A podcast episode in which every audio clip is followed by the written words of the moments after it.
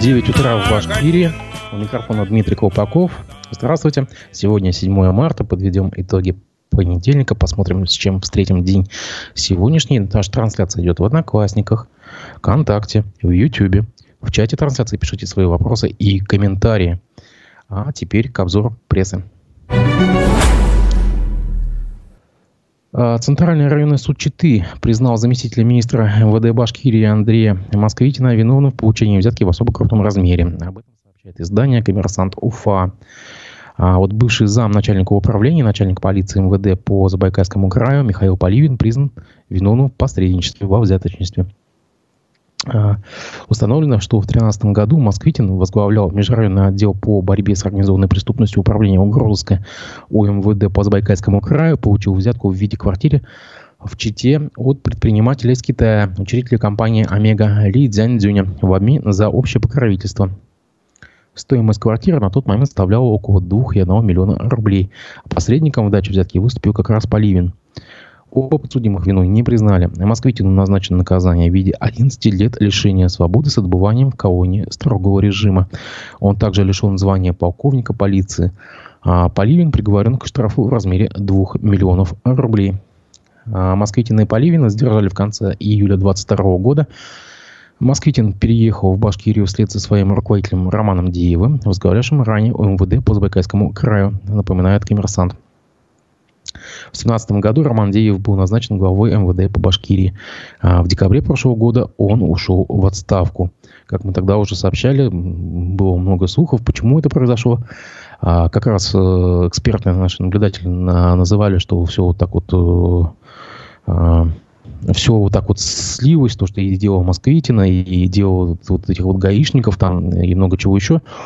По-моему, Деев просто был вынужден под давлением обстоятельств уйти в отставку. А, издание пишет, что Москвитин отстранен от исполнения служебных обязанностей. Решение о его увольнении будет приниматься только после вступления приговора суда в законную силу. А, это сообщает коммерсант Уфа.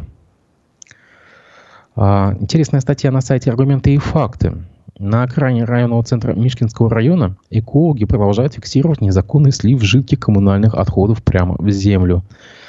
А, издание пишет, что депутат местного совета от партии «Единая Россия» Радик Шамсудинов по совместительству директор компании «Стройпроект» годами сливает сюда фекалии из жилых домов и сводит строительный мусор. А на его грязный бизнес якобы недавно обратил внимание глава Башкирии Ради Хабиров, потребовав лишить нарушителя мандата. Однако спустя две недели ничего не изменилось. А, издание приводит прямую речь Радия Хабирова. Далее. Я напомню, что я являюсь секретарем регионального отделения «Единой России». И я прошу исполком разобраться, если эти факты подтверждаются, то не надо нам таких депутатов. Мы тут, значит, одной рукой гребем эти свалки – куча денег у нас туда уходит, а с другого бока депутат наш туда же подгребает. Так не бывает. Не надо нам таких депутатов. У нас много достойных людей, которые не вылазят из Донбасса и деньги туда отправляют. Вот на таких людей и надо ориентироваться, сказал Хавиров, тогда комментируя скандал с господином Шамсудиновым. А, издание утверждает, что в его распоряжении имеется видеофиксация новых фактов отравления Земли а, от 2 марта. Только за один день экологи засняли несколько сливов вблизи районной свалки. А, это не просто нарушение, пишет издание, это, по сути, экологическое преступление. Напоминаю, что это были аргументы и факты. Комсомольская правда Уфе почитала, что в 2023 году стоимость букета цветов в Уфе на 8 марта подорожает на 48% по отношению к той же дате 2022 года до 2 с половиной тысяч рублей. По этому показателю башкирская столица станет лидером среди крупных городов России и уступит по среднему чеку только Москве, где этот букет стоит 2 700 с чем-то. А третье место по дороговизне занимает Питер. 2, 200 а, с копейками. Такие выводы сделали эксперты компании Тинькофф Кассы, которые разучили данные об оборотах бизнеса и транзакциях 28 миллионов клиентов. Самые дешевые букеты ожидаются в Перми и в Ростове. 1300 и 1341 рубль, 1347 рублей, соответственно. А за год там цветы подешевели на 12 процентов. Ну, Ростов-то я понимаю, ладно, это юга все-таки, а Пермь-то как в этом списке. Это было издание а, «Комсомольская правда. Уфа». А второй отдел по расследованию особо важных дел предъявил окончательное обвинение бенефициару группы компании «Госстрой» Кириллу Бадикову, а также генеральному директору компании «Башнафтотранс» Игорю Тюрину, финансовому директору компании «Госстрой Менеджмент» и «Башнафтотранс» Павлу Степанову. По версии следствия, они виновны в мошенничестве, совершенном группой лиц по предварительному сговору. Об этом сообщает коммерсант УФА. Следствие полагает, что обвиняемые, далее идет цитата, осуществляя фактическое руководство компаниями, и далее список, городские проекты, высотки, литер 4, зеленые рощи и ЖСК Московский через управляющую компанию Гостройменеджмент заключили с 1124 гражданами договор участия в долевом строительстве и пая накопления на строительство четырех жилых домов в квартале ЖК «Московский». Общая сумма договоров составила 2,3 миллиарда рублей. Условия договоров застройки не исполнили, а часть полученных денег а, похитили и израсходовали по своему усмотрению, отмечается в пресс-службе СКР по Башкирии. Степень готовности домов варьируется от 18 до 54%.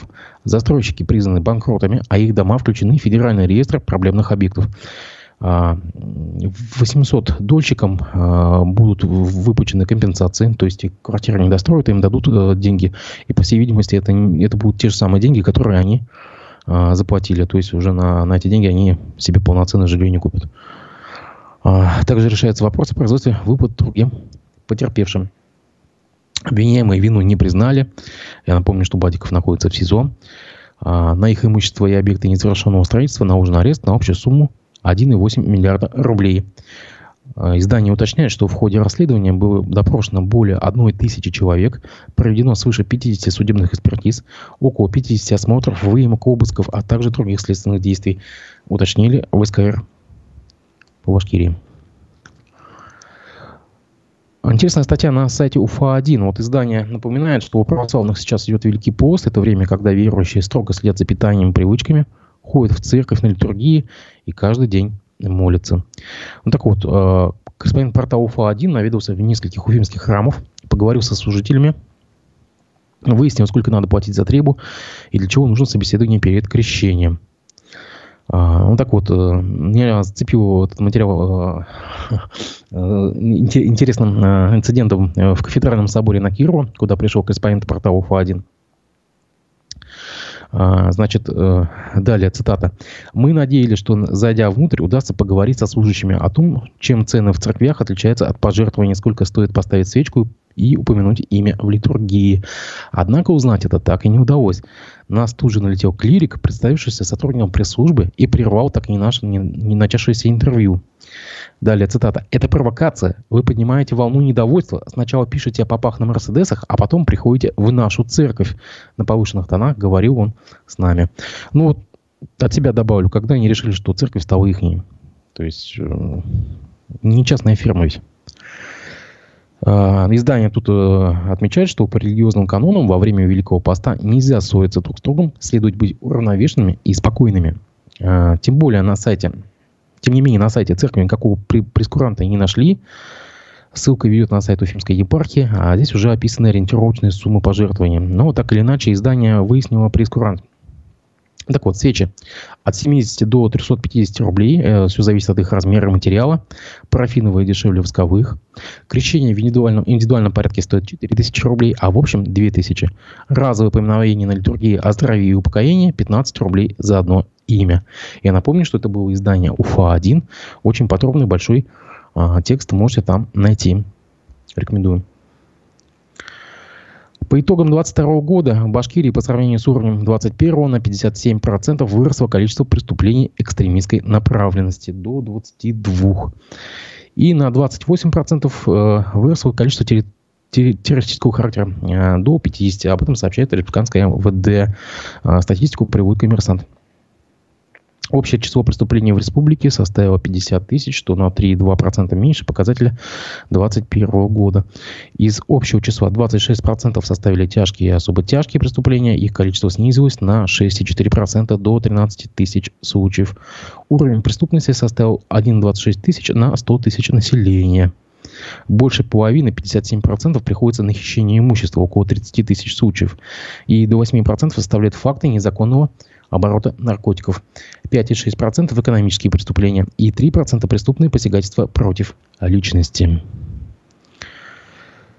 Давайте мы здесь сделаем с вами небольшой перерыв. Мы послушаем фрагмент, э, фрагмент вчерашней передачи «Аспекты мнений» с участием экономиста Всеволода Спивака. За чертой бедности в России живет чуть ли не 10 или 15 процентов населения. Это, это миллионы людей. То есть им, естественно, не, не до акций, не до валюты. Ну да, миллионы Просто людей. выжить надо. Так есть. А в чем причина? Ведь понятно же, что главный ресурс развития экономики – это доходы населения. То есть если люди будут внутри зарабатывать достаточно много, то экономика будет развиваться. Это один из главных ресурсов, но, допустим, Китай развивался, делая ставку на экспорт. И лишь относительно недавно, несколько лет назад, когда было понятно, что дальнейшее расширение экспорта уже невозможно, теми же темпами, которые было раньше, потому что уже бешеный торговый дефицит США вызывал необходимость устраивать их торговые войны с Китаем, то они сделали упор на внутреннее потребление. Но один из основных резервов развития экономики – это, конечно, рост внутреннего потребления. Один из. Я не скажу, что главное, это вопрос стратегического выбора, как ты хочешь развиваться. Для того, чтобы активно развиваться, там доля инвестиций в структуре ВВП должна составлять, может быть, 30, 40, 50 процентов иногда. А откуда их взять? Они берутся за счет уменьшения уровня доходов трудящегося населения. Зато получается ускоренное развитие. Ну, собственно говоря, что делал и Сталин в эпоху индустриализации, когда люди жили совсем бедно, где-то даже был голод, но материальные финансовые потоки переправлялись в целях индустриализации страны. И это удалось сделать, надо сказать. А вам не кажется, что сейчас нет что подобное, тенденция возникает? То есть э, России очень необходимы ну, собственные IT-компоненты для вооружения, условно говоря. То есть это нужно все развивать. Э, новое программное обеспечение, потому что мы всегда говорим, вот был такой некий технологический суверенитет. Ну, той же мобилизация назовем ее, только уже экономической. По цифрам точно нет. У нас уровень инвестиций в России где-то плюс-минус 20%. Там, может 19, может 23%. Это уровень инвестиций не позволяет э, заниматься опережающим развитием а откуда увеличить уровень инвестиций? Ну, можно было бы сказать, давайте мы будем привлекать зарубежные ресурсы. Но они не очень доступны. Они уже сейчас вообще недоступны. Я, честно говоря, не думаю, что кто-то будет масштабно вкладываться сейчас в производство. Ну, может, китайцы нам помогут? Купить у нас нефтепродукты э, дешевле рынка или там металл, это понятно. А вкладываться всерьез, развивать нашу экономику, зачем это нужно? Соответственно, а, можно опираться только на внутренние ресурсы. Вот поэтому я и говорю, что уровень доходов населения очень важен. Нет, нет, нет. Ну, смотрите, для того, чтобы вам инвестировать, вам же надо откуда-то взять эти деньги. А вы их откуда можете взять? Вы можете взять только у людей. Поэтому если вы хотите увеличить инвестиции, давайте снизим уровень потребления. Хотите?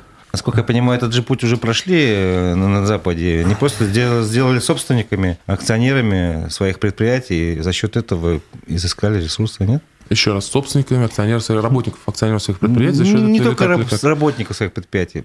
То есть любое акционерное общество привлекает инвестиции за счет... Откуда взять эти инвестиции? Ну, продажи своих акций – это то же самое, нет? А кто купит акции?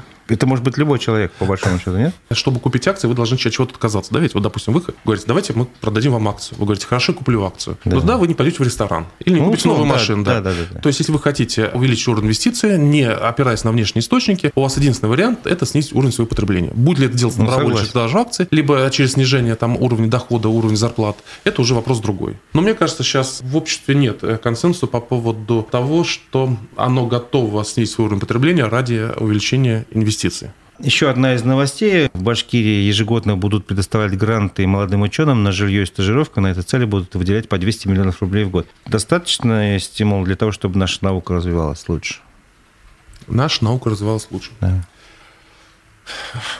Немножко с другого конца зайду что просто понять порядок цифр. Не, ну, конечно, она будет развиваться лучше, но достаточно ли вопрос в этом? У нас сделали университет, Уфимский университет науки и техники, для того, чтобы сделать научный центр мирового уровня, да, то есть вот это да. забавно мирового уровня, что такое. Чтобы понимать, а Гарвардский университет, у него есть эндаумент фонд, так называемый, то есть фонд некие накопления в инвестициях, в активах, то есть это не просто не, не те здания, которыми он распоряжается, а он составляет примерно 50 миллиардов долларов. 50 миллиардов долларов. А общий бюджет университета, по разным данным, от 7 до 9 миллиардов долларов. А затраты только на науку больше миллиарда. Примерно такие же затраты у Массачусетского государственного университета. То есть миллиард только на науку, только один институт. Примерно 74-75 миллиардов ну, рублей. рублей. Да. Общий бюджет в 2-3 раза выше. И при этом, имея такие эндамент фонда 50 миллиардов, вы гарантируете долгосрочность научных исследований. Человек может десятилетиями заниматься и понимать, что деньги у него точно есть. То есть он Я не будет... понимаю, в этот фонд эти деньги 50 миллиардов никуда не деваются, просто они на эти проценты живут как бы с этих активов. Они даже накапливаются. То есть, если посмотреть динамику, они накапливаются. Вернемся к нашей действительности. И вот, э, теперь мы говорим о том, что вот есть по численности обучающихся, допустим, Гарвард, Массачусетский университет, они в принципе меньше, какие-то чуть больше, но сопоставимые, десятки тысяч студентов. Но у нас бюджет по-моему, сейчас грозились сделать 8-9 миллиардов рублей, то есть это, условно говоря, 100 миллионов долларов, да? У других он выше 30, 40, 50 раз. И он не только в 150 раз выше, они еще имеют гарантию того, что они будут эти миллиарды получать, исходя из того, что у них уже есть свой кошелек. И мне надо каждый раз бегать а, наверх и просить, ну дайте, пожалуйста, 100 миллионов, у нас же исследование. И теперь вы говорите, а помогут ли 200, 200 миллионов? миллионов. Поможет ли 3 миллиона долларов развитию науки? Будет ли это достаточно? Достаточно для чего? Стимул, чтобы оставаться в Башкирии, чтобы там, не знаю, из- изучать новые исследования проводить. Но вот э, если что проводить новые исследования на мировом уровне, вот видите сами, да, уже рассмеялись, потому что Ну вот да. миллиард только на науку, А по-вашему все решают деньги? деньги не все решают, но деньги – это важная часть решения проблемы. А Весь выпуск программы «Аспекты мнений» с участием экономиста Всеволода Спивака вы сможете найти у нас в YouTube, Одноклассниках, ВКонтакте. Расшифровки передачи будут выкладываться на сайте «Аспекты медиа» в телеграм-канале «Аспекты». А сегодня гостем передачи «Аспекты мнений» будет экс-гендиректор регионального оператора по капитальному ремонту Борис Герасимов. Пишите ваши вопросы, комментарии в чате трансляции после 12 часов. Вернемся к обзору прессы. Коммерсант. Потребление пивоваренной продукции сидра, пуары и медовухи в Башкирии за прошлый год выросло на 16,2% по сравнению с 2021 годом до 61,5 литра э, год на душу населения. По объему прироста республика находится на шестом месте в стране. А также жители Башкирии стали на 4,5% пить больше водки, коньяка и крепкой ликероводочной продукции по 7,4 литра на каждого. Такие данные приводит аудиторско-консалтинговая фи- фирма «Финэкспертиза». Покупка винодельческой продукции снизилась на 6,5%. Потребление вина составило по 3,8 литра на каждого жителя. А между тем, фонд грантов главы Башкирии завершил прием заявок на первый конкурс грантов на поддержку НКО, участвующих в развитии Института гражданского общества и реализации социально значимых проектов в 2023 году. Об этом сообщает агентство Башинформ. Конкурс впервые проведен в новом формате мини-грантов. Э, Всего подано 212 заявок. Запрашиваемая сумма всех конкурсантов составляет 92 миллиона рублей, а общее финансирование конкурса всего 25 миллионов рублей. Наиболее популярные направления конкурса стали культура и искусство, 47 проектов, охрана здоровья, пропаганда здорового образа жизни, физическая культура и спорт, 39 заявок. Об этом сообщает агентство Башинформ. А В Башкирии в 2023 году на субсидии по переводу транспорта на газомоторное топливо выделят 89,3 миллиона рублей, что в полтора раза а, больше, чем годом ранее. Об этом сообщает РБК УФА со ссылкой на а, премьер-министра республики Андрея Назарова. По данным Минтранса, 75 миллионов рублей на эти цели выделит федеральный бюджет, 14 миллионов добавит региональная казна. В прошлом году республика получила из федерального бюджета на такие субсидии 49 миллионов рублей, а из казны региона направили 9,4 миллиона рублей, сообщает РБК. И там же а, Минземимущество выставило на продажу 100% уставного капитала компании «Центр метеорологических исследований «Уралгео». Начальная цена от 82,2 миллиона рублей. Компания может быть продана уже 13 апреля. Предприятие ведет в области, э, деятельность в области метеорологии, представляет метеорологические услуги недропользователям, разрабатывает стандарты и эталоны в, в области геологии, изучения недр, занимается производством приборов и датчиков для измерения и контроля испытаний а на предприятии работает 42 человека. Организация принадлежит зданию в Уфе на улице Армянской, 40. Также РБК сообщает, что Башкирия оказалась на седьмом месте по стране, на первом месте в ПФО по числу гостей в санаториях в 2022 году на тысячу жителей. В республике показатель был равен 60 отдыхающим в санаторно-курортных организациях, следует из исследования э, портала санаторий России на основе данных Росстата и региональной статистики. Рейтинг возглавил Краснодарский край, где на тысячу жителей приходится 323 сан- э, гостя санатория, а второе место у Ставропольского края с показателем 226 гостей. А, Тройку лидеров замкнул Крым с 213 отды- отдыхающими. В десятку рейтинга также вошли Новгородская область, Алтайский край, Ярославская, Калининградская, Ивановская область и Пермский край. Башкирия разделила седьмую строчку с Калининградской областью, где на тысячу жителей также приходится 60 отдыхающих. Более 20 машин или 50 тонн мусора, э, который забил канализацию в Сипаево, э, вывезли специалисты УФА водоканала. Об этом сообщает портал Обзор.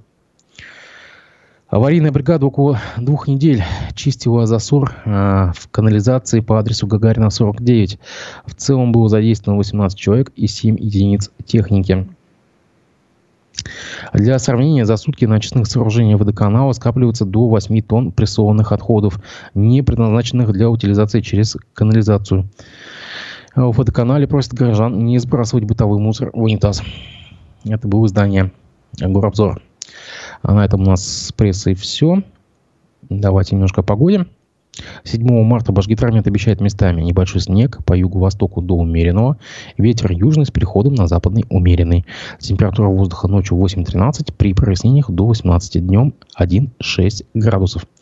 8 а марта синоптики э, прогнозируют ночью местами небольшой снег, днем небольшой мокрый снег, местами до умеренного, в отдельных районах гололед. Ветер северо-западный с переходом на южный.